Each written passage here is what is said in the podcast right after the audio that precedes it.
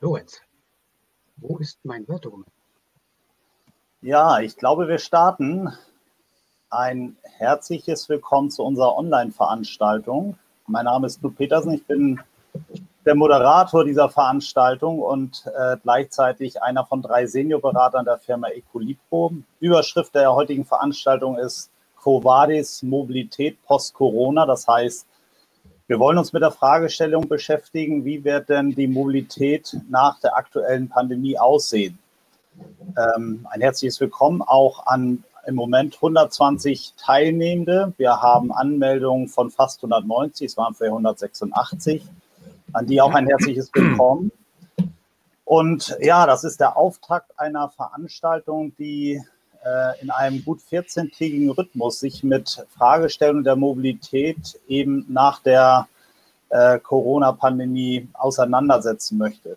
Hm, aus technischen Gründen, das hat vielleicht der eine oder andere schon festgestellt, ist es nicht möglich, sich jetzt schon für alle Veranstaltungen, also sechs an der Zahl, anzumelden, sondern das wird immer ähm, 14-tägig kurz nach der aktuellen Veranstaltung wieder freigeschaltet sein.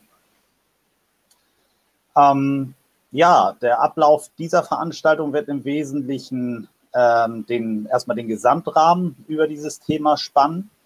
Und es wird darum gehen, dass wir zunächst einmal von den Podiumsteilnehmern ein Statement hören werden, wie sie die Situation einschätzen. Wir werden zwischenzeitlich immer mal äh, Einspielungen haben, insbesondere zunächst einmal von der Umfrage, die einige der Teilnehmenden ja äh, daran teilgenommen haben bzw. durchgeführt haben werden nach einer dann folgenden Podiumsdiskussion auch Fragen der Teilnehmenden zulassen und am Ende noch einmal oder zwischenzeitlich noch einmal eine Umfrage starten und am Ende die Ergebnisse dazu vorstellen. Vielleicht auch noch etwas zum äh, Ablauf. Wir kriegen ja über die Teilnehmenden äh, Fragen gestellt oder sie haben die Möglichkeit, Fragen zu stellen, die wir später vorlesen bzw. An ans Podium richten. Äh, keine Sorge, wir schneiden ja alles mit, aber die Fragen, die Sie stellen und dazu auch Ihre Namen natürlich nicht. Also fühlen sich einfach eingeladen, die Fragen frei zu formulieren. Ja, komme ich zur Vorstellung des Podiums, also der Podiumsteilnehmer. Ich darf einmal den äh, Herrn Gillesen, den Sie wahrscheinlich gelesen haben, dass er auch teilnimmt, also auch einer ein äh, Seniorberater und Gesellschafter Ecolipo, den darf ich entschuldigen. Der ist nämlich der aktuellen Situation zum Opfer gefallen, dass er nämlich in der Kinderbetreuung zu Hause ist. Also demzufolge äh, müssen Sie mit uns Vorlieb nehmen. Ja, zunächst einmal darf ich begrüßen Herrn Professor Dr. André Bruns äh, von der Hochschule Rhein-Main, der dort eine Professur für Mobilitätsmanagement und Verkehrsplanung innehat. Äh, er bietet da eben explizit den Studiengang für Mobilitätsmanagement an. Äh, ihm ist ganz wichtig auch der Hinweis, dass er da natürlich nicht alleine forscht, sondern dass er in einer Fachgruppe für Mobilitätsmanagement macht mit weiteren Professoren. Und was auch weiterhin erwähnenswert ist, die äh, Hochschule Rhein-Main verfügt seit neuestem über eine Stiftungsprofessur im Radverkehr. Und das ist deswegen erwähnenswert, wenn ich das richtig gelesen habe. Davon gibt es ja auch nur sieben deutschlandweit und drei davon in Hessen. Also ein herzliches Willkommen an Sie, Herr Professor Bruns. Ganz herzlichen Dank und herzlich willkommen an alle. Ja, und ein weiteres herzliches Willkommen an äh, Herrn Michael Lotz-Richter, Referent für nachhaltige Mobilität bei der um, für Umwelt und Mobilität zuständigen Senatsbehörde in Bremen. Das mittlerweile schon seit 1996. Äh, wir haben auch eine gemeinsame Vergangenheit, haben auch da schon äh, vor zehn Jahren gemeinsam mal etwas erarbeitet. Ähm, sie initiieren regelmäßig Projekte oder Pilotprojekte, die auch durchaus eine Strahlkraft haben, die deutlich über die Grenzen von Bremen hinausgeht und zum Teil eben auch im europäischen Kontext stehen. Ähm, bemerkenswert und, oder eines der Highlights ist sicherlich die Einführung der Mobilpunkte aus dem Jahr 2003 in Bremen, auf die sich ja immer wieder in anderen Projekten gerne bezogen wird. Ja, aktuell, aktuelles Projekt bei Ihnen ist das Thema Fahrradmobilität Modellquartier in der alten Neustadt und dabei dann auch die Errichtung der ersten Fahrradzone Deutschlands. Also auch an Sie, Herr Lotz-Richter, freuen wir uns, dass Sie da sind und herzlich willkommen. Ja, herzlichen Dank und auch willkommen hier aus Bremen. Ja, und äh, zu guter Letzt der Initiator dieser ganzen Reihe, der, der Ideengeber sozusagen, Michael Schrammeck, der geschäftsführende Gesellschafter der Ecolibro GmbH und der Regiomobil Deutschland GmbH. Gleichzeitig Mitglied des Vorstandes des Netzwerks Intelligente Mobilität und Vorsitzender äh, des Vereins Vorfahrt für Jesberg und gleichzeitig Mitglied des Verkehrsausschusses der IHK Bonn-Rhein-Sieg. Ähm, er ist der Initiator dieser Veranstaltung, deswegen wird er auch gleich das Wort haben und das erste Statement geben können. Mm, aber ich warne schon mal die Teilnehmenden vor, bei all dem, was Herr Schrammeck sagt, immer ein bisschen darauf achten, um die Dinge deutlich zu machen. Spricht er gerne oder argumentiert gerne so ein Stück weit in Schwarz-Weiß-Tönen. Das vielleicht als Vorwarnung. Ja, und ansonsten gebe ich einmal das Wort ins Podium, also in dem Fall zunächst einmal an Herrn Schrammeck als Initiator, dass er das erste Statement abgibt. Danach in der Reihenfolge Herr Bruns und Herr Lotz-Richter. Ja, herzlich willkommen auch von meiner Seite. Freut mich ausgesprochen die große Resonanz und ich hoffe, dass wir ein bisschen von dem erfüllen können, was Sie sich von dieser Teilnahme versprechen. Mir hat es auf jeden Fall schon mal wahnsinnig Spaß gemacht, mit all den Mitwirkenden dieser und der nächsten Talks äh, das Ganze vorzubereiten, vorzudiskutieren. Es waren unglaublich inspirierende Gespräche mit, mit all denen, die heute oder in den nächsten zwei Monaten dabei sind. Ja, vor über zwei Monaten hatte ich meine letzte Dienstreise, ging nach Bremen, Herr Gottrichter. Da war ich bei der Handelskammer zum BNN-Seminar. Äh, da habe ich einen Tag online, äh, offline gemacht und danach drei Tage in den letzten Wochen mit denen online. Das hat gut funktioniert.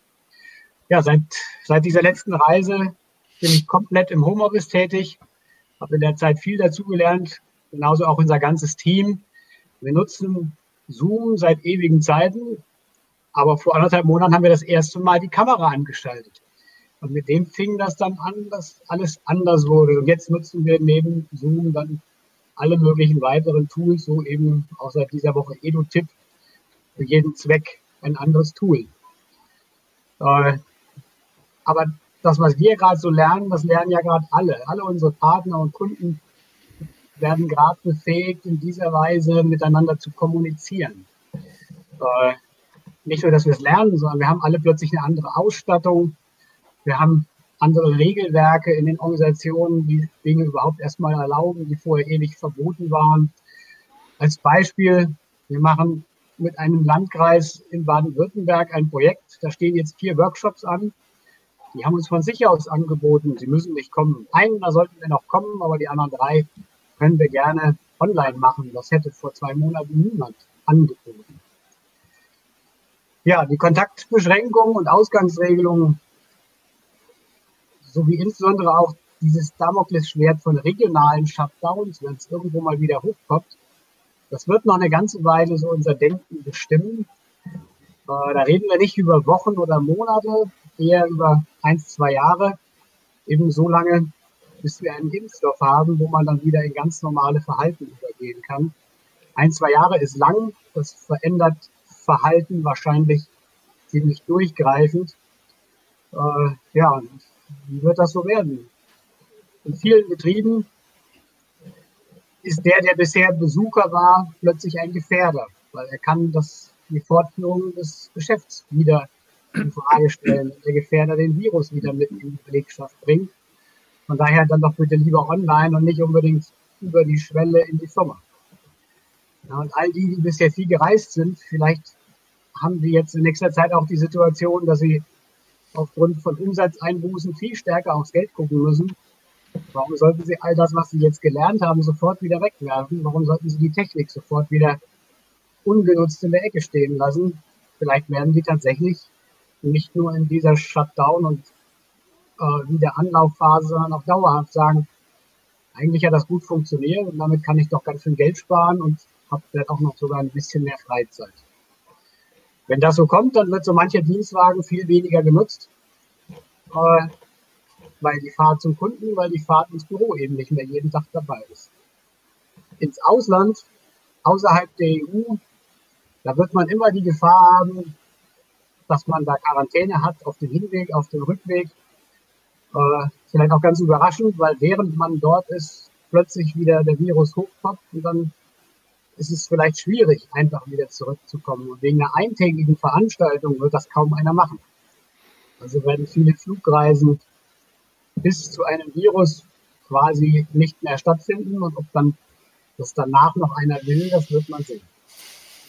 Und, äh, heute ist es ja schon so, Mitarbeiter, die, die selten erfahren haben, außer sie sind wichtige Führungskräfte, normalerweise keinen Dienstwagen, sondern greifen auf den Pool zu. Äh, und wenn der Außendienstler demnächst selten fährt, vielleicht hat der ja auch dann keinen Dienstwagen mehr, sondern greift auch auf den Pool zu. Bei den Führungskräften, vielleicht, äh, wenn die nicht mehr so oft fahren, vielleicht ist es für sie selber gar nicht mehr so attraktiv. Vielleicht ist das flexible Mobilitätsbudget viel interessanter. Und bei den Privatpersonen, wer jetzt vielleicht durch Kurzarbeit oder vielleicht auch Arbeitslosigkeit oder einfach nur wegen Zukunftsängsten stärker aufs Geld schaut, der wird vielleicht auch seinen Zweitwagen, seinen Drittwagen anders bewerten. Ja, und wenn es möglich ist, dass er selber Montag, Dienstag und die Ehefrau Mittwoch, Donnerstag im Büro fährt, vielleicht merken die ja, dass man nicht nur den Schreibtisch teilen kann, sondern auch das Auto. Und schon hat man den Zweitwagen weg und spart damit das Geld, was einem gerade fehlt. Und wenn die Kinder erstmal wieder zur Schule gehen, ist Homeoffice ja auch gar nicht mehr so schlimm. Und von daher hat das, glaube ich, wirklich Chancen, das, was jetzt gerade alles passiert, dass das langfristig unser Verhalten, unser Mobilitätsverhalten, unser Kommunikationsverhalten ganz massiv äh, beeinflusst und verändert. Soweit erstmal von mir. Ja, Herr Bruns, jetzt sind Sie dran. Prima, ganz trocken. Ja, ganz herzlichen Dank für die, für die einleitenden Worte. Herr Schrammeck, ähm, Quo Vadis äh, Mobilität post-Corona heißt die Veranstaltung und mein Job, so war die Absprache, ist es jetzt erstmal von einer etwas höheren Flughöhe nochmal einzuordnen, was eigentlich gerade passiert. Und ähm, dann ähm, werde ich am Ende zu einem Statement kommen, ähm, wo ich glaube, ähm, wo sich das Ganze hinentwickeln könnte und was denn eigentlich notwendig ist, um diese ganzen positiven Effekte, die Sie gerade auch angesprochen haben, Herr Schrammeck, äh, dann auch im zu realisieren. Ne? Wie, was passiert nach Corona? Ähm, es gibt ja so ein, so ein Bon mot, same, same, but different. Ich glaube, dass sich ähm, im Grundsatz gar nicht so viel ändern wird, auch an den Herausforderungen nicht. Das schon mal, das schon mal vorweg. Aber wir haben jetzt eine ganze Menge an, an Chancen, ne? eine ganze Menge an Steilvorlagen, wie man sagen würde. Also was ist passiert? Ähm, Im Rahmen der, der Covid-19-Pandemie ähm, haben wir eine ganze Menge an verkehrlichen Effekten gesehen. Ähm, wir wissen noch gar nicht so sehr, was da wirklich passiert ist. Ähm, denn äh, da brauchen wir noch ein bisschen Forschung, auch um zu schauen, ähm, was dann sich auch am Verhalten tatsächlich geändert hat. Die ersten Daten, die kommen jetzt rein, aber wir sehen ganz deutliche Effekte, dass wir weniger Verkehrsaufkommen haben, dass ähm, wir auch einen Umstieg haben, gerade aus dem ÖPNV ähm, heraus, ähm, dass wir insgesamt eine Tendenz eher zu, zu individuellen ähm, Verkehrsmitteln haben und insbesondere eben auch dem Rad. Und ähm, naja, so in der Gesamtschau ist dann schon ganz verständlich, ähm, dass es dann auf diese Gesamtsituation heraus auch ganz bemerkenswerte Reaktionen der Städte gab, weltweit, ob es jetzt Lima oder Bogota oder Oakland oder auch Berlin ist. Ähm, es wurden auch ganz besondere Maßnahmen getroffen, von den Planerinnen und Planern, um, um Mobilität in Corona-Zeiten ähm, möglich zu machen. Und das Ganze ähm, heißt also, insgesamt haben wir eine ganze Menge an Umbruchssituationen, sowohl bei PlanerInnen als auch bei, ähm, als auch bei den mobilen Menschen. Ähm, sie tun andere Dinge und da liegt natürlich dann der Wunsch nahe und auch äh, die Hoffnung, dass sich aus diesen Umbruchssituationen neue Routinen ergeben, die dann eventuell in Richtung nachhaltigen Verkehr führen. Und das ist auch alles verständlich und da sind wir sicherlich in guter Gesellschaft, auch auf UN-Ebene äh, bis hin zur lokalen Kirchengemeinde sieht man diese Krise durchaus als Chance, ähm, bestimmte positive Tendenzen zu verstärken. Jetzt aber die Frage im Verkehrsbereich, ist das alles nachhaltig, was da passiert? Und vor allen Dingen die Kernfrage, wird das von Dauer sein? Ne? Und da kann man eigentlich zu beiden Dingen sagen, naja, per se erstmal nein. Also weswegen haben wir denn die Effekte? Die kommen dadurch zustande, dass wir Mobilität und damit auch Teilhabe eingeschränkt haben. Das ist ja der Kern der Corona-Maßnahmen, dass wir Mobilität einschränken und damit eben auch Teilhabe, wirtschaftliche Prozesse, gesellschaftliche Prozesse. Das kann per se nicht nachhaltig sein in der sozialen Dimension. Es kann auch ökonomisch nicht nachhaltig sein. Es ist vielleicht ökologisch im Moment ähm, nachhaltig, aber insgesamt ist das erstmal per se nicht das, was wir wollen. Aber ähm, die Umstiege, die entstanden sind, die bieten eben eine Chance, äh, langfristig sich im, im, äh, in Richtung Nachhaltigkeit zu entwickeln. Ähm, was ist jetzt die Krux an der ganzen Geschichte. Naja, ob wir langfristige Effekte haben werden oder nicht, hängt eigentlich mehr oder minder damit zusammen, ähm, wie wir dieses Ganze wie wir den jetzigen Umstieg ähm, einrahmen in, in Narrative und warum wir eigentlich umgestiegen sind. Und da muss man schon sagen, das aktuelle Narrativ ist, wir bekämpfen ein Virus, irgendwann ist es weg und dann gehen wir zur Tagesordnung über. Das ist ja auch das Sinn, Sinn und Zweck von resilienten Gesellschaften, dass sie dann wieder in einen normalen Zustand hinpendeln. Ähm, das wollen wir im Verkehr ja aber gerade nicht. Ne? Und das wollen wir auch in anderen Bereichen nicht. Aber das ist eigentlich das, was man jetzt erwarten könnte. Und da merkt man aber schon im öffentlichen Diskurs, versucht man ja über New Normal zu reden, also die neue Normalität, da versucht man schon so gewiss, gewisse Dinge umzudeuten und zu sagen, na, wir müssen uns vielleicht anschließend anders verhalten als vorher. Aber nochmal, diese Corona-Bekämpfung ist etwas vollkommen anderes vom Narrativ her als äh, die Bewältigung der Klimakatastrophe. Denn das ist etwas, was dauerhaft da ist. Das geht nicht mehr weg. Da muss man das Verhalten dauerhaft ändern. Und das ist eben dann doch nochmal eine ganz andere Nummer, als wenn man eben ein Virus bekämpft. Gut, also. Wovon hängt es ab, ob wir diese positiven ähm, Verhaltensänderungen, die wir im Moment durchaus haben, ähm, denn weiter ähm, haben werden? Meines Erachtens, das sind alles Hypothesen, natürlich hängt es davon ab, ob wir ähm, anschließen können mit langfristigen äh, Zielen, dass wir sagen können, naja, ihr seid jetzt zwar wegen Corona umgestiegen, aber ähm, das Ganze hilft natürlich auch, die Stadt lebenswerter zu machen und den, den Verkehr klimafreundlicher ähm, zu machen. Das heißt, dass wir das Ganze etwas umdeuten mit anderen Narrativen. Und ähm, das ist nicht ganz günstig zu haben, glaube ich. Da muss man die Person dann auch unterstützen. Und ich glaube, dass es insgesamt dazu führen wird, dass diejenigen, die schon gut sind in dem Bereich, also die Städte, die schon seit langem Leitbilder im Bereich nachhaltigen Verkehr haben, die SUMPs gemacht haben oder die auch schon Konzepte vorliegen haben, wie unter anderem ja auch in Bremen, ähm, dass die es da leichter haben werden, eben diese Verhaltensänderung dann umzudeuten hin zu so einem langfristigen ähm, Narrativ. Und ähm, das ist eben in Städten, in denen das nicht der Fall ist oder auch in Regionen, man eigentlich genau gleichen Problemen stehen wird wie vorher. Ich bin gleich durch, ähm, Herr Petersen. Ich überziehe etwas. Okay, ich sehe das schon. Ähm, also, was ist der Punkt am Ende ist, ähm, die Herausforderungen werden ähnlich bleiben. Wir haben im Moment eine, eine große äh, Chance, etwas zu erreichen, aber man muss nach, nach wie vor mit äh, Zielsystemen auf lokaler Ebene mit guter Angebotsgestaltung, die wiederum handlungsfähige, auch Finanz- kräftige Kommunen natürlich voraussetzen, äh, muss man den Leuten dann auch die Möglichkeit geben, dass sie ihre veränderten Routinen dann auch wirklich beibehalten, auch mit positiven Erfahrungen. Also daran wird sich, denke ich, nichts ändern. Und das Gleiche gilt aber auch für Unternehmen. Ähm, wenn ich heute schon ein betriebliches Mobilitätsmanagement habe, dann habe ich einen guten Kommunikationskanal eben auch für die Zukunft dann zu sagen, was ihr tut, ist toll, egal warum ihr es getan habt und bleibt bitte dabei, denn es hilft uns und dem Unternehmen und ähm, auch der gesamten Gesellschaft. Also same, same, but different, gleiche Herausforderungen, aber mit, ähm, mit deutlich mehr Chancen auch einen Effekt tatsächlich zu haben. Ganz herzlichen Dank. Ja, wir haben zu danken. Last but not least, Herr Lotz Richter, bitte. Ja, also ein bisschen äh, die, die kommunale Brille auch nochmal aufgesetzt und ähm, ist ja sehr viel Optimismus jetzt geäußert worden. Da setze ich jetzt mal ein bisschen die Risiken entgegen. Ähm, also eins ist erstmal klar, nach Corona gibt es ein neues Normal, das wird anders sein als äh, vorher.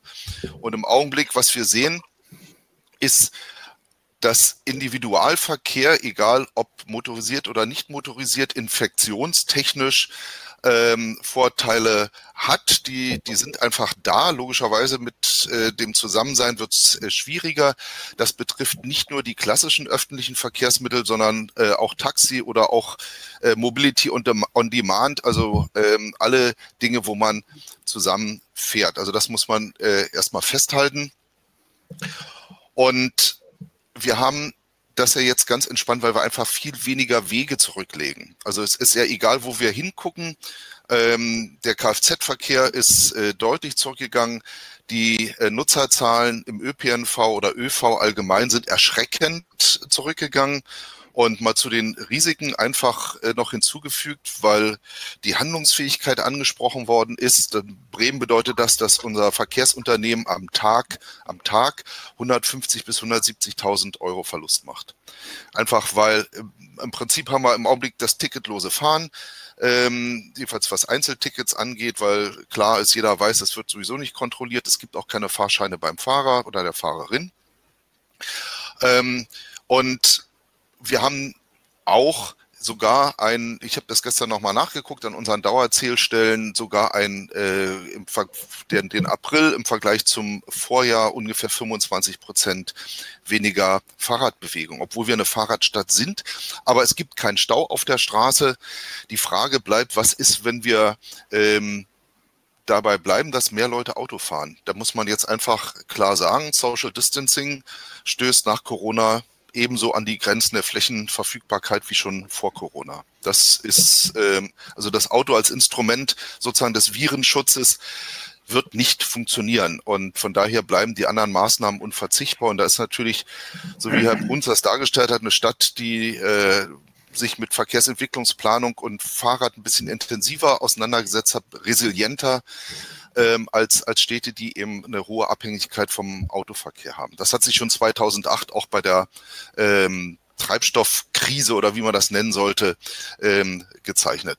Und was jetzt eigentlich äh, hochkommt mit äh, Pop-up-Radspuren und, und ähnlichem, sehe ich eher als das Nachholen bisher unterlassener Investitionen und eigentlich viel mehr mutiger Entscheidungen für den Radverkehr. Und das mit den mutigen Entscheidungen ist wahrscheinlich das größere Problem als äh, die, die reine Investitionsgeschichte. Und das ist die Chance, die jetzt eigentlich mit Corona auch da ist. Und wenn wir über Platz äh, in den Straßen sprechen, dann spielt ja in Bremen auch immer das Thema Carsharing eine große Rolle.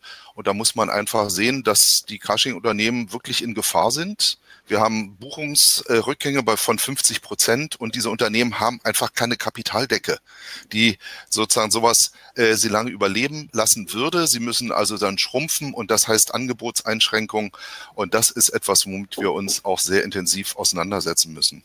Letzter Punkt kleine Frage, die auch bleibt. Ähm, es ist schon interessant zu sehen, wie wir ähm, darauf reagieren, auf die Risiken im Gesundheits- oder äh, für das menschliche Leben durch Corona und wie gleichzeitig ähm, auch äh, im ethischen Bereich ähm, das Thema Verkehrssicherheit nicht so hoch bewertet wird, dass also die 3000 Toten in Deutschland jährlich äh, hingenommen werden und ein Thema wie äh, Tempolimits in der Stadt vor allen Dingen ähm, noch behandelt werden, als ob man, ich weiß nicht, der Großmutter an die Wäsche will.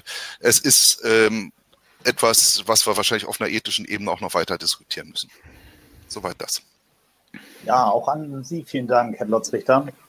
Ähm, bevor wir jetzt in der Fragerunde beziehungsweise in die Podiumsdiskussion äh, einsteigen. Ich werde dann auch wahrscheinlich eine ganz kleine Änderung im Ablauf machen, sodass wir nicht äh, diese Teilung haben, dass wir die Fragen der Teilnehmenden erst ähm, im letzten Drittel einbinden, sondern vielleicht gleich schon in die Podiumsdiskussion. Mal schauen. Aber vielleicht jetzt zunächst einmal äh, bräuchten wir mal die Ergebnisse der Befragung, an denen die Teilnehmenden ja schon mitgewirkt haben im Vorfeld. Mal gucken, was dabei Interessantes rausgekommen ist.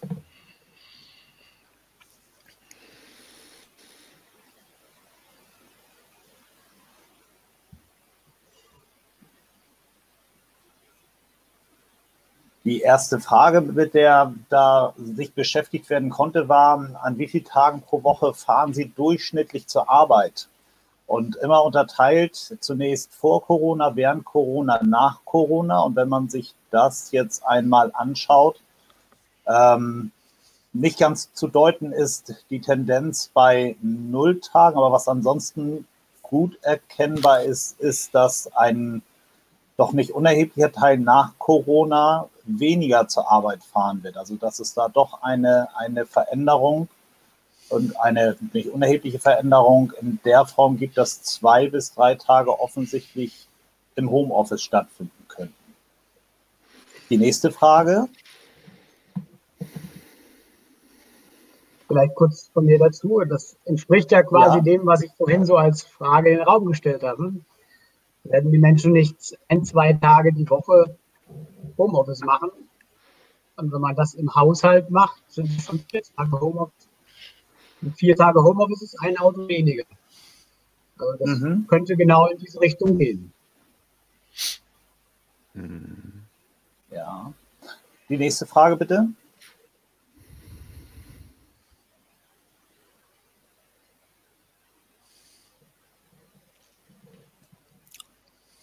Ja, genau. Welches Verkehrsmittel nutzen Sie überwiegend für den Arbeitsweg? Also auch wieder selbe Systematik. Und wenn man da einmal reinschaut, dann das Fahrrad scheint nach Corona auch stärker genutzt zu werden als vor Corona. Also der blaue Balken ist ja vor Corona.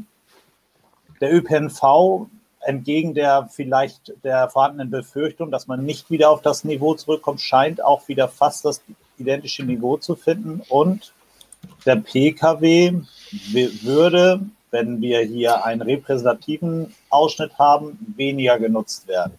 Mhm. Gehen ja. wir weiter. Das sind ja auch Ergebnisse, die jetzt schon aus dieser Dresdner Studie herauskamen, dass viele Leute sagen, dass sie nach der Krise wieder mit dem ÖPNV fahren wollen. Na, das sind mhm. ja also auch bundesweit ja. 5000 und mehr Datensätze, die, die das auch bestätigen. Mhm. Ja, dann passt das ja gut dazu. Dann haben wir auch noch abgefragt, mit welchem Verkehrsmittel gelegentlich der Arbeitsweg zurückgelegt wird. Auch hier eine Steigerung beim ÖPNV. Ja, beim Fahrrad ein, ein, ein leichter Rückgang, was, äh, wenn man die Bilder vorsieht, äh, eher dazu führt, dass man das Fahrrad vermutlich häufiger nutzen wird. Zu Fuß gehen wird das Niveau sinken. Ja, und beim Pkw eigentlich auf einem vergleichbaren Niveau. Also manche Ergebnisse sind jetzt wirklich ein bisschen verwunderlich auf den ersten Blick, aber wir werden ja im Nachhinein auch uns die Daten noch viel differenzierter anschauen. Mal gucken, was man da rauslesen kann, wenn man ganze Datensätze betrachtet und nicht nur diese Durchschnittsauswertung. Mhm. Ja, dann nochmal die vierte Folie.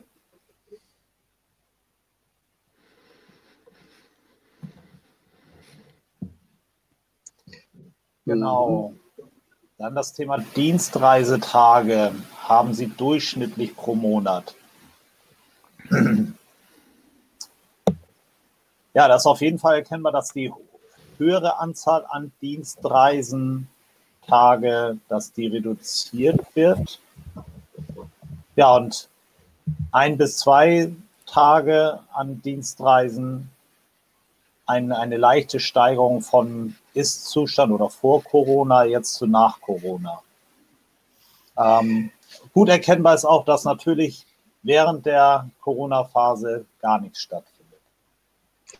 Wenn man das mal anders darstellen würde, das werden wir im Nachhinein auch tun, äh, wenn man jetzt nicht nach Antworten, sondern nach Reisetagen das darstellt. Diese Reduzierung dort bei 10 bis 13 oder alles so ab 5 aufwärts, da verbergen sich ja unendlich viele Dienstreisetage, die dann zukünftig wegfallen. Mhm. Ja. Also mhm. das ist sicherlich, also wenn ich das mal kommentieren darf, weil ich gehöre zu dieser 10 bis 13 äh, Dienstreisetage-Gruppe aufgrund meiner EU-Projekte. Wir hatten, ich, da gibt es wirklich einen Lerneffekt. Wir haben äh, ohnehin eigentlich das Prinzip gehabt, dass wir ein physisches Meeting machen zu Anfang und dann sozusagen ein halbes Jahr oder ein Jahr lang äh, nur Internet. Aber es gab dann immer so Projektprüfungen, da musste man nach Brüssel fahren. Das ist jetzt alles äh, im Online-System und da glaube ich auch mal, dass das bleiben wird, weil da hat man dann einen Tag ähm, Arbeitszeit in Brüssel und zwei halbe Tage Reisezeit. Und das ähm, mhm. sind wirklich Zeiten, die man auch gewinnt und was dann letztlich ähm, zu Kosteneinsparungen sozusagen für Auftraggeber oder äh, Zuschussgeber führt, aber eben auch zum Gewinn an, an Zeit und Lebensqualität im, im eigenen Rahmen. Die Frage ist, ob das dann aufgezehrt wird, dass man mehr arbeitet, aber das ist noch ein anderes Thema. Der Professor Dr. Rolfes hat im Chat geschrieben gehabt, äh, bitte mal wieder das Bild. Äh, der Professor Dr. Rolfes hat im Chat geschrieben, ob das Verhalten, wenn eigentlich beibehalten wollen, nach Corona, weil wir es ja nicht freiwillig gelernt haben, sondern aufgezwungenermaßen. Ähm, mhm. Ich gehöre ja auch zu denen, die so viel reisen. Und ich weiß genau, ich werde nie wieder so viel reisen wie früher, äh, weil ich halt eben unfreiwillig tolle Dinge kennenlerne. Äh, nämlich, dass das Leben auch mehr als nur ICE bestehen kann. Ja, und viele, die viel unterwegs waren, kannten mehr die Straße als das, als das eigene Zuhause oder die Bahn. Und ich glaube, für die ist es gerade alles eine tolle Erfahrung und die werden sich nicht danach sehen, wieder so unendlich viel zu fahren. Ja, aber, aber Zwischenzeitlich kam die Frage aus dem Chat, ähm, wie viele Personen jetzt teilgenommen haben. Können wir das, können wir das gerade schon sagen? Und wir hatten heute Vormittag hatten wir ja mal eine Zahl von 60 Teilnehmenden. Hm? Kann Lorenz dazu was sagen? Er kann es gerade nicht sagen, nein. Okay, gut. Okay. Aber das, das, reichen wir nach. Aber Herr Bruns, Sie wollten was sagen. Genau, auch nochmal ähm, auf die Frage von Herrn Rolfes hin. Also das ist ja genau die Krux. Na, jetzt reden wir gerade über Arbeitswege und da sehen wir, da sehen wir, dass wir eben dieses erzwungene Verhalten tatsächlich umdeuten können, weil wir da positive Nebeneffekte sozusagen keine Kollateralschäden, sondern Kollateralboni irgendwie feststellen können. Aber ganz insgesamt hat äh, Herr Rolfes ja genau nochmal das auch gefragt, was ich vorhin gesagt habe. Es ist eben tatsächlich eine also das Narrativ ist, wir bekämpfen ein Virus und dann werden wir gewinnen und danach ähm, haben wir wieder eine, wenn auch neue, aber wieder eine Normalität. Und ich glaube, das ist genau der Punkt. Ähm, danach wollen die Leute auch wieder genau das tun, ähm, was denn äh, in ihrem Sinn steht, auch von der Bewegung her. Und äh, das ist genau der Punkt, jetzt zu sagen, naja, diese Verhaltensänderungen, ähm, die sind ja jetzt nicht nur wegen Corona gut, sondern ähm, es gibt eben auch noch andere Ziele, wo, womit wir die in Verbindung bringen können. Aber das ist genau die mhm. Gefahr, ne, dass wir danach einfach wieder zurückschwingen und dann auch noch mehr Autoverkehr haben eventuell. Das ist das große Risiko. Das ist mhm. sicherlich das große Risiko. Ähm, gerade diejenigen, die ähm, jetzt entdecken, die Straßen sind relativ frei ähm, und man kommt damit eben Zelle, äh, äh, Quelle, Ziel ähm, wunderbar bequem ähm, hin, schneller und äh, Viren geschützt. Und aus der Sozialwissenschaft gibt es ja immer diese These, wenn man Routinen mehr als 28 Tage neu lernt, sozusagen in neue Routinen kommt, dass eine Wahrscheinlichkeit da ist, dass man erstmal dabei bleibt. Und da sehe ich ein Risiko, ein richtiges Risiko zusammen mit dem, ich glaube, Torben Heinemann hat das im Chat auch angesprochen, äh, was ich sagte, der enorme Finanzierungsbedarf, den wir im, im ÖV haben, äh, der eben nicht geklärt ist ähm, und wo es Risiken gibt, dass uns unter Umständen andere Mobilitätsanbieter wegbrechen. Also das ist eine Gemengelage, die mir eher äh, Sorgen macht, wo dann eben gegenüber andere ähm, Dinge neue Routinen sind wie, wie Homeoffice oder eben äh, neue in, äh, Infrastruktursituationen durch die Pop-up-Radwege. Interessant finde ich auch ähm, in dem Zusammenhang ähm, Untersuchungen aus den USA. Es gibt weniger Unfälle, aber viel mehr schwere Unfälle in den Städten, weil die Leute mhm. schneller fahren. Also das sind auch so Punkte, ähm, die einem ein bisschen zu denken geben sollten. Ja. Mhm. Ich würde ich würd gerne noch eine Frage mitnehmen, die auch ganz zuallererst gestellt wurde und die, glaube ich, auch ganz gut in die Situation passt, nämlich auch wie die Situation vor Corona denn überhaupt war. Ähm, Herr Scherer, Herr Scherer aus Hannover nehme ich an, hat ganz zu Anfang die, die Frage gestellt, ob unser Zustand vor der Pandemie eigentlich normal völlig oder völlig überhitzt und überdreht war. Ähm, wie sieht die Normalität unter nachhaltiger Wertschöpfung aus? Das ist seine Frage. Mhm. Wer mag dazu was sagen? Also vielleicht ein kurzes Statement, einfach nochmal bestärkend. Ähm, die, die Situation ist sicherlich als völlig überdreht äh, zu beschreiben und ähm, nicht nur was das Verkehrswesen angeht oder Mobilitätswesen, sondern das greift, glaube ich, viel weiter. Auch unsere Art von Wertschöpfungsketten, unsere internationalen Produktionszusammenhänge, Abhängigkeiten, äh, die an ihre Grenzen stoßen. Ich glaube, das ist auch einigen deutlich geworden. Also das Thema muss man weiterziehen.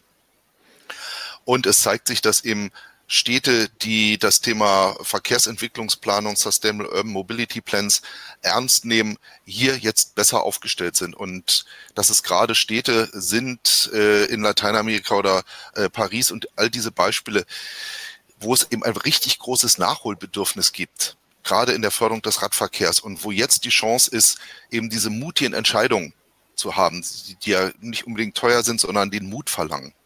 Und äh, so das sind sozusagen diese bipolaren Entwicklungen, die wir feststellen müssen. Mhm. Aber nochmal, klar, das, wir haben eine absurde Situation schon vorher gehabt. Das ist jetzt, glaube ich, vielen deutlich geworden. Und es kann in sehr viele unterschiedliche Richtungen gehen. gehen. Also wir haben nicht ein Szenario, einen Entwicklungspfad vor uns, mhm. sondern es braucht, braucht weiter mutige Entscheidungen und eben auch in Richtung Finanzierung. Torben Heinemann, da hast du völlig recht, ähm, dass, dass da ein ganz, ganz großes Risiko besteht. Und das gleiche auch, dass wir unter Umständen eben nicht mehr die Qualitäten haben an Carsharing-Angeboten und ähnlichem, gerade das, was wir jetzt brauchen. Mhm.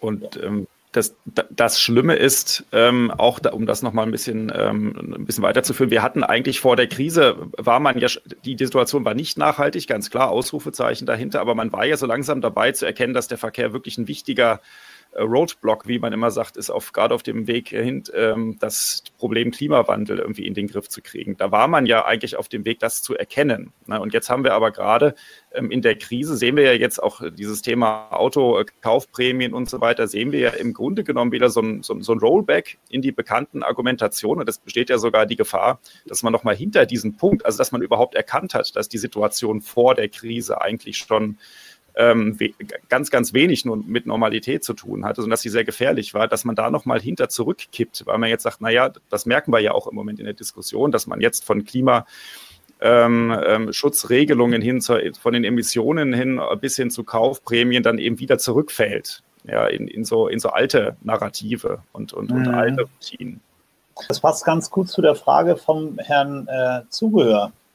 Herr Danzuger hatte nämlich auch die Frage ans Podium gestellt, äh, wie da die staatlichen Hilfen möglicherweise hier diskutiert werden für die Autoindustrie, wie die bewertet werden und ob da nicht andere Möglichkeiten bestehen. Also zum einen, Sie haben es ja gerade angesprochen, im Prinzip auch äh, Elektromobilität oder Elektroautos gefördert werden, um da nicht in alte Zeiten zurückzufallen, beziehungsweise die noch zu verstärken. Ähm, was haben wir da für Alternativen? Wir können über, über äh, Förderung sprechen, natürlich auch Konjunkturförderung, aber wir haben immer das Thema Klimaschutz, das uns wahrscheinlich in absehbarer Zeit noch mehr bewirken wird. Was ist da Ihre Einschätzung? Naja, es gibt ja beispielsweise eine, eine Initiative vom Bundesverband Carsharing und anderen, äh, dass man nicht eine, eine Förderung des Autoabsatzes, sondern für, für nachhaltige Mobilität, wo dann Haushalte nicht einen Zuschuss fürs Auto, sondern einen Zuschuss für ÖPNV-Nutzung, Carsharing-Nutzung und das Fahrrad und ähnliches bekommen. Im Sinne von, von Entwicklung nachhaltiger Mobilität wäre das eine ganz tolle Initiative. Da man aber damit natürlich auch gleichzeitig die Konjunktur ankurbeln will, befürchte ich, dass das Ganze dann eher kritisch gesehen wird, weil die Folgeeffekte von verkauften Autos wahrscheinlich auf die Gesamtwirtschaft erstmal höher sind und man will ja beide Ziele erreichen. Äh, von daher glaube ich, wird es eher dann in Richtung Automobil, aber das möglichst nachhaltig gehen, also dann stark in Richtung Elektromobilität, was da den Umstieg wahrscheinlich beschleunigen würde im Vergleich zu einer Entwicklung ohne Corona. Mhm. Ja. Also vielleicht noch einen, einen äh, kleinen, aber wichtigen Aspekt dabei. Ähm, wir haben mit Fahrzeugabsatz und Entwicklung und auch mit Elektroautos die, die Tendenz, dass äh, Fahrzeuge immer größer werden, beziehungsweise die gekauften Fahrzeuge immer größer werden. Also dass dann, egal ob es ein Tesla ist oder ähm, die, der Mercedes ähm, EQC, das sind dann Autos mit zweieinhalb Tonnen Gewicht und fünf Meter sonst irgendwas Länge, zwei Meter zehn Breite mit Spiegel. Das ist alles nicht stadtverträglich. Also das gehört ähm, auch mit zu den Dingen, die mit eingedacht werden müssen, wenn wir über ähm, nachhaltige Mobilität mit dem Auto reden. Das ist nicht nur der Antrieb. Mhm. Vielleicht eine Zwischeninformation, weil ja die Frage aufgetaucht ist, ähm, wie viele Personen an der Befragung teilgenommen haben. Ich habe gerade den Hinweis bekommen, das waren 108 Personen, die an der Befragung teilgenommen haben. Also schon, schon nicht, nicht ganz unerheblich. Ähm, wir haben gerade das, das Thema äh, Elektromobilität mh, hm, vor Augen gehabt, beziehungsweise haben über die Förderung gesprochen. Jetzt habt ja die Bundesregierung das Ziel, dass wir äh, im Jahr 2030 10 Millionen E-PKWs auf den deutschen Straßen haben wollen. Vielleicht mal die Frage an dich, Michael. Ähm, siehst du dieses Ziel jetzt vor dem Hintergrund der aktuellen Situation gefährdet? Es ist eher die Frage, welche Stellschrauben äh, da sind. Und ähm, ich sehe es eben als einen Fehler an, dass man sich sowieso nur mit Anreizpolitik beschafft hat, äh, befasst hat und sich nicht äh, getraut hat, äh, die, ich sag mal, Kosten für, für fossile Kraftstoffe entsprechend anzupassen. Auch das kann man auch kostenneutral machen, dass man sagt, wir erhöhen äh, die Mineralölsteuer um eine bestimmte Anzahl von Cent und das auch ankündigen, vorausschauen, dass wir sagen, wir machen das ähnlich, wie es mal bei der Einführung der Lkw-Maut war. Äh, man weiß also, wie sich das in den nächsten Jahren entwickelt und kann dann entsprechend seine Investitionsentscheidungen als Betrieb oder auch als Privatmensch machen.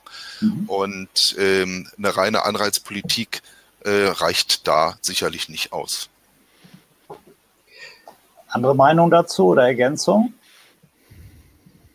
Also ich glaube, es hängt stark davon ab, wie die wirtschaftliche Entwicklung in den nächsten, jetzt durch Corona äh, verlaufen wird und auch damit bedingt, wie viel Geld der Staat am Ende noch haben wird, um, um Konjunkturmaßnahmen auf den Weg zu bringen.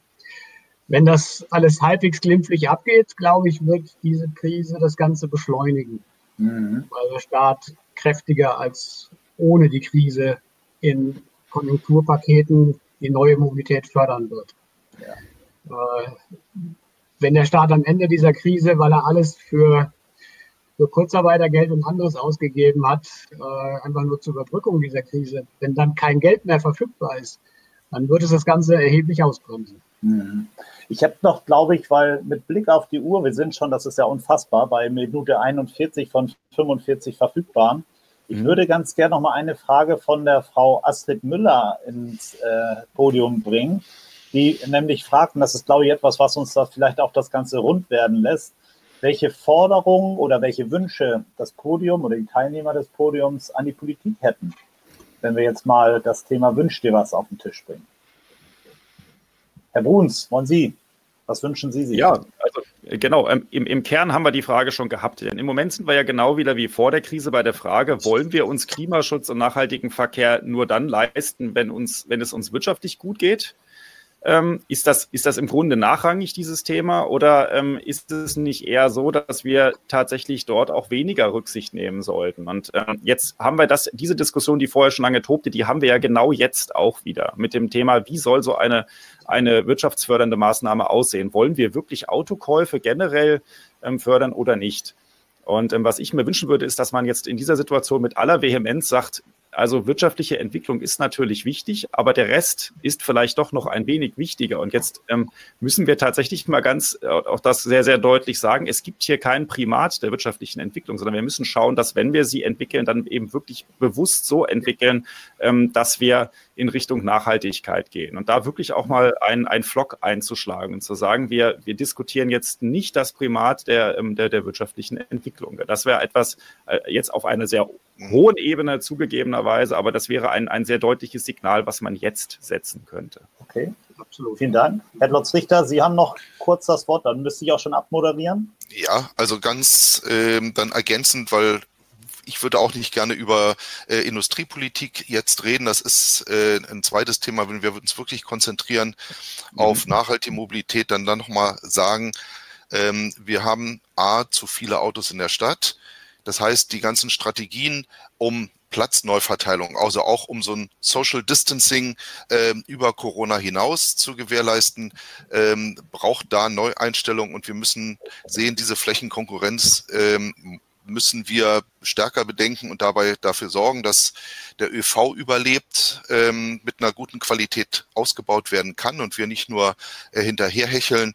Ähm, und das Gleiche gilt dann auch für das Thema Carsharing und Platz für Rad- und Fußverkehr. Ich glaube, das sind mhm. auch Lessons learned, äh, die wir haben, dass, dass viele Städte ähm, jetzt auch sagen, wir müssen endlich mal ausreichend Platz für den Fußverkehr haben. Und das dreht sich dann immer wieder um Fläche, Parken und die Zahl der Autos in der Stadt. Okay, ja, dann kommt mir eigentlich schon das Schlusswort zu. Vielen Dank für die Teilnahme. Die 45 Minuten sind gleich um. Ähm, an der Stelle der Hinweis, auf die, auf die folgende Veranstaltung, die am 2.6. stattfinden wird, und zwar mit dem Thema, wie entwickelt sich die E-Pkw-Nachfrage und was bedeutet das für die Automobilindustrie und auch Leasing- und Gebrauchtwagenmarkt. Um 11.30 Uhr wird das stattfinden und äh, aus dem Podium gibt es noch einen Hinweis. genau, die Umfrage, die wir eigentlich ja im Rahmen dieser Veranstaltung machen wollten, die schicken wir Ihnen jetzt noch im Chat per Link und auch mit der, mit der Nachlese-E-Mail. Die Ergebnisse davon stellen wir dann zu Beginn des nächsten Talks vor. Wir wären dankbar, wenn Sie da auch noch kräftig dran teilnehmen. Ja, ich hoffe ähm, auch, ich, weil wir zwischendurch im Chat ja mal sehen konnten, dass es doch einige technische Schwierigkeiten gab. Da gibt es sicherlich noch mal ein bisschen dran zu arbeiten. Ansonsten war das der erste Aufschlag. Und ich hoffe, dass diejenigen, die sich die Zeit genommen hatten, dass sich diese Zeit für sie gelohnt hat und sie einiges mitnehmen konnten. Also an der Stelle vielen Dank, ein schönes Wochenende und auch insbesondere an die Teilnehmenden, auch die Podiumsteilnehmenden. Ganz herzlichen Dank für das aktive und sehr konstruktive Mitwirken. Ein schönes herzlichen Wochenende in Runde. Ja. ja, vielen Dank für die Organisation und bleibt alle gesund und munter. Ganz herzlichen Dank auch von meiner Seite und ein schönes Wochenende. Ja. Danke ebenso. Tschüss. Tschüss. Tschüss.